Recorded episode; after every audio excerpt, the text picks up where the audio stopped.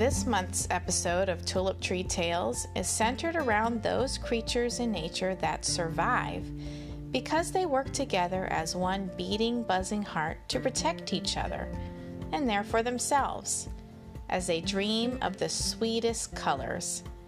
Join me beneath the tulip trees for Worker Bee and the Colors of Spring by Lily Vicens.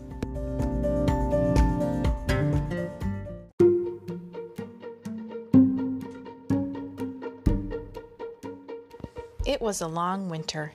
The honeybees huddled together in a tight mass, vibrating their bodies to keep the hive warm.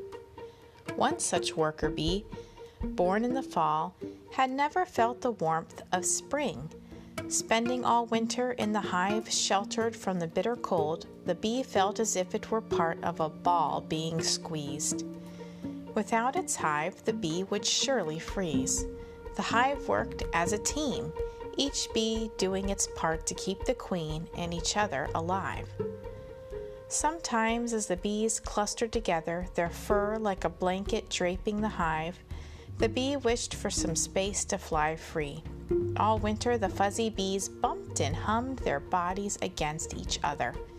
Your leg is poking my head, buzzed a worker bee to its neighbor. Well, your elbow is smacking my abdomen.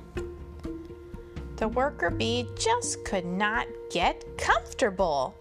And the longer it stayed squished in that humming ball of bees, the longer it imagined being free of it.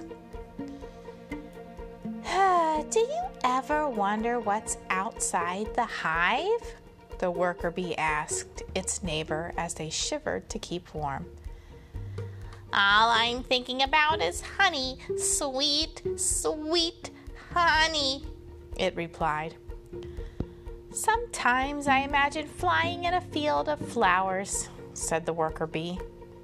It had never seen a flower, but knew them like it knew how to keep warm in the hive. It was a part of the bee. If you leave, you will surely freeze, said the other bee. Well, I'm not going to do it, the worker bee said feeling more than a little misunderstood. I just picture myself flying somewhere warm, sunny, and glowing with flowers. Ah, spring! I've heard of this season. It's the busiest time of all. I'd rather be cozy in the hive, the other bee said. Before the worker bee could ask more questions, the queen yelled, Rotate! At the order, the hive shifted to make space for the bees on the outside of the hive to gather warmth and food. Finally, the bee had a name for the thing it daydreamed of. The idea of spring consumed its thoughts, especially that of nestling its fuzzy body in the biggest, brightest flower to drink the sweetest nectar. However, as the weather grew colder, the bee began to lose hope. One particularly frigid day, the bee found itself on the outside of the bee huddle. No matter how it tried, it couldn't squeeze its way to the center of the hive to warm up.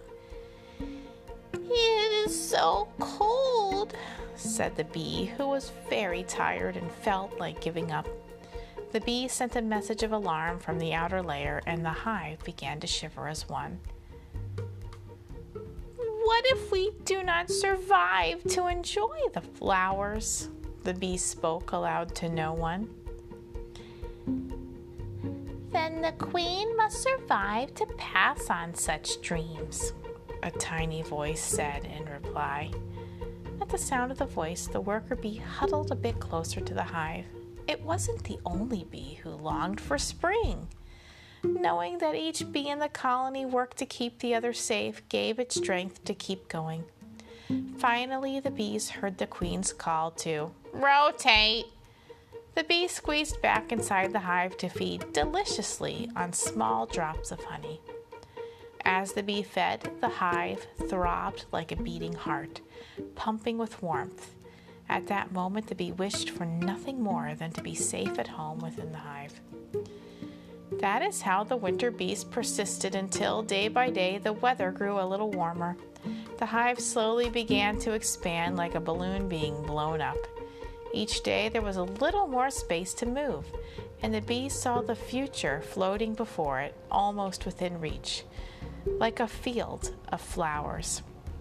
It no longer wondered if any of the other bees had the same dreams. Flowers were all anyone could talk about. It was rumored that their colors were as bright as the sun.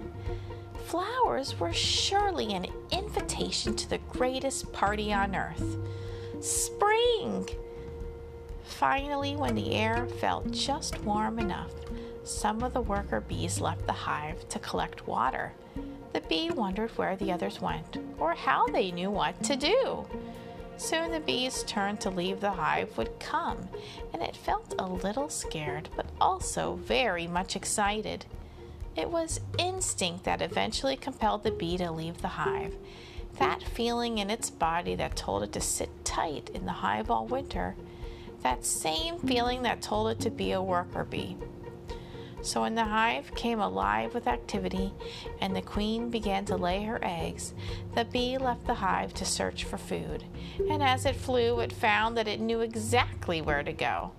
As it buzzed over the grassy fields on a trail that only a bee could sense, it came upon a bed of flowers. Look at all the beautiful colors! It cried in a frenzy to taste the sweet nectar from the flowers that glowed forth in clusters from below.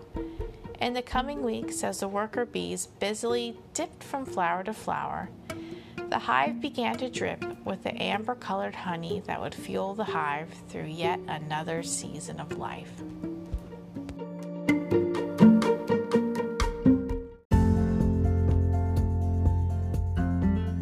Thanks for listening. As always, check out my blog at tuliptreetales.com for a storytelling guide to accompany this month's nature story. And if you're interested in telling your very own stories, grab your pencils or storytelling props for next month's prompt, Beneath the Stars. June's story is titled Straya and the Secret Spot. Hope you join us.